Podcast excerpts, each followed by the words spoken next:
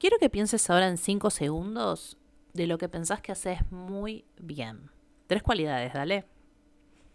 Una, dos, tres, cuatro, cinco. Si al menos lograste pensar una o en el mejor caso las tres, te felicito. Puedo decirte que sos una persona que sabe ver su propia luz. Las luces de nuestra personalidad nos hacen sentir cuando son vistas por otras personas muchísimo más potenciadas. Es como si tuvieras una perilla que la podés subir o bajar, amplificar, y cuando alguien te lo señala, decís, wow, es verdad, que bien lo hago. Casi podemos decir que si lo escuchás diariamente de cualquier boca, estarías al borde del egocentrismo. ¿Te reconoces? ¿Te sentís una persona que se abraza este ego a través de la admiración del otro? Bueno, si la respuesta es sí, me parece que este audio te va a interesar mucho. Si la respuesta es no, mm, bueno, al menos si te quedas a escuchar, vas a poder llevarte una idea de lo que pensamos en este espacio sobre la admiración. No quiero pecar de soberbia, pero me reconozco buena en mi campo. Con eso no les quiero decir que soy mejor que otros, que la tengo reclara, que pienso que los demás educadores musicales tienen que besar el piso donde yo paso, sino que me considero una persona en formación constante, en una búsqueda de mejora y que la verdad lucha consigo misma, sobre todo para domar mi ego, cuando creo que tengo muchas situaciones resueltas y la verdad que un poquito cuando te ves con la soga hasta el cuello te das cuenta que no. Reconocer que estamos influenciados por el ego es el primer paso a la mejora de cualquier cosa en la que nos embarquemos. Y como siempre digo, en mi caso ser educadora musical, pero en el tuyo puede ser ser un historiador, ser político, ajedrecista, o sea, el ego es igual en todos los ámbitos.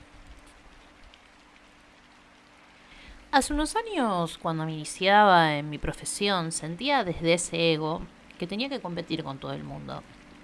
Pensaba que tenía que ganar el afecto de las personas que eran mis clientes, celarlos y decían que el trabajo del otro era más bueno, enojarme frente a cualquier crítica porque mi trabajo era extraordinario.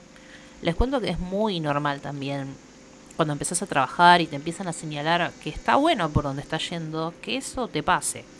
Y aunque todos entendemos desde un sentido social y emocional que dicho ego es malo en exceso, y capaz hasta te sientas mal sabiendo que te domina, es cuando caes en cuenta un poco que esto también te ayuda a creértela, sobre todo cuando al principio no tenés experiencia en lo que estás haciendo es como que tiene una relación directa con la autoestima. Eh, pareciera que van de la mano. Y sí, para mí, y a riesgo de equivocarme porque esto es una opinión, el ego es el espíritu de la autoestima. Capaz si me escucha un psicólogo me mata, pero no les hablo de ese ego lapidario que te impide reparar cuando te mandas macanas o cagadas o que hace que te tomes todo para mal cuando se te critica en cualquier aspecto de personalidad. Hablo de un ego controlado, de un ego que esté como una llama que te impulse a tu mejora.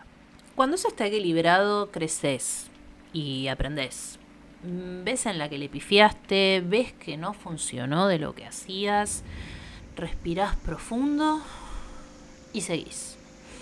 Ahora si sos como yo hace varios años atrás, y lo más probable es que te amesetes. Porque cuando el ego es como un monstruo, que al principio es un monstruito y que se le das pura comida sin exigirle nada y tampoco lo haces rearmar sus palabras o creencias, vas a estar pasando de un sitio a otro buscando dónde es tu lugar. Puede ser una carrera, un trabajo, un grupo de amigos. Y cuando te das cuenta, pasó tanto tiempo y sufriste al cohete.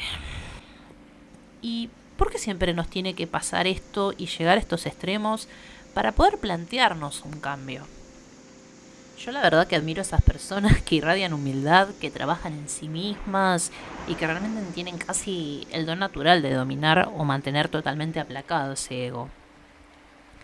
Pienso que hay personas que nacen con eso y hay personas que en mi caso van logrando eso con el trabajo de años. Pero creer que eso de la humildad es algo que te pasa por tu contexto o algo innato, tampoco creo que sea tan correcto en el fondo.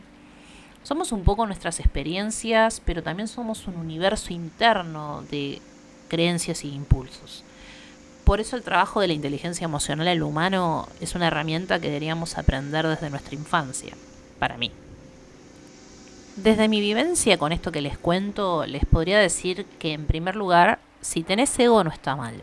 Saber que somos buenos en algo puede darnos tanta felicidad y eso es sano. O sea, es increíble que hayas descubierto en lo que sos bueno. En segundo lugar, si sentís que por el ego te sentís triste, menospreciado, y si te basás sobre todo en la apreciación ajena, y cuando deja de pasar te sentís mal, y ahí ya tenemos algo que sabemos que tenemos que trabajar.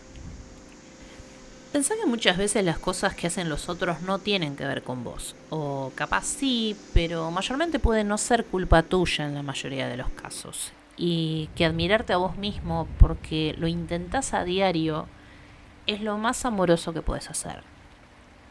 Trata de buscar el camino que te lleve hacia otras cimas, porque las que ya pasaste te enseñaron y puedes afirmar que sos increíble.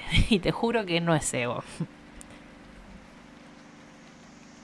Gracias por haberme escuchado. Les agradezco una vez más que hayan compartido este pequeño momento conmigo. Espero que te sirva y nos reencontramos en la próxima. Muchas gracias.